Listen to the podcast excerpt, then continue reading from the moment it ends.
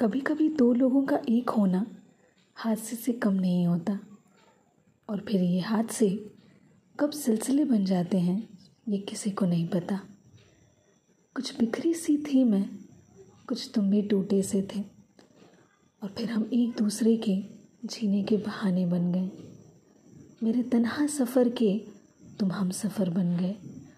वो बेबाक बातें, वो हसीन शामों की मुलाकातें आदतों में शामिल हो गए। सड़कों पर हर रोज़, हर शाम बस तुम संग बीते।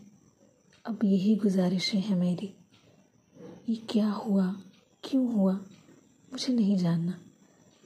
बस तुम यूँ ही मिलते रहो और ज़िंदगी से प्यार बढ़ता रहे। सदियों से जो ज़ख्म, दर्द की वजह थे, उन्हें सिलने की वजह तुम बन गए। काश ये पल यहीं थम जाए। और तुम मेरे पास रह जाओ यूँ ही।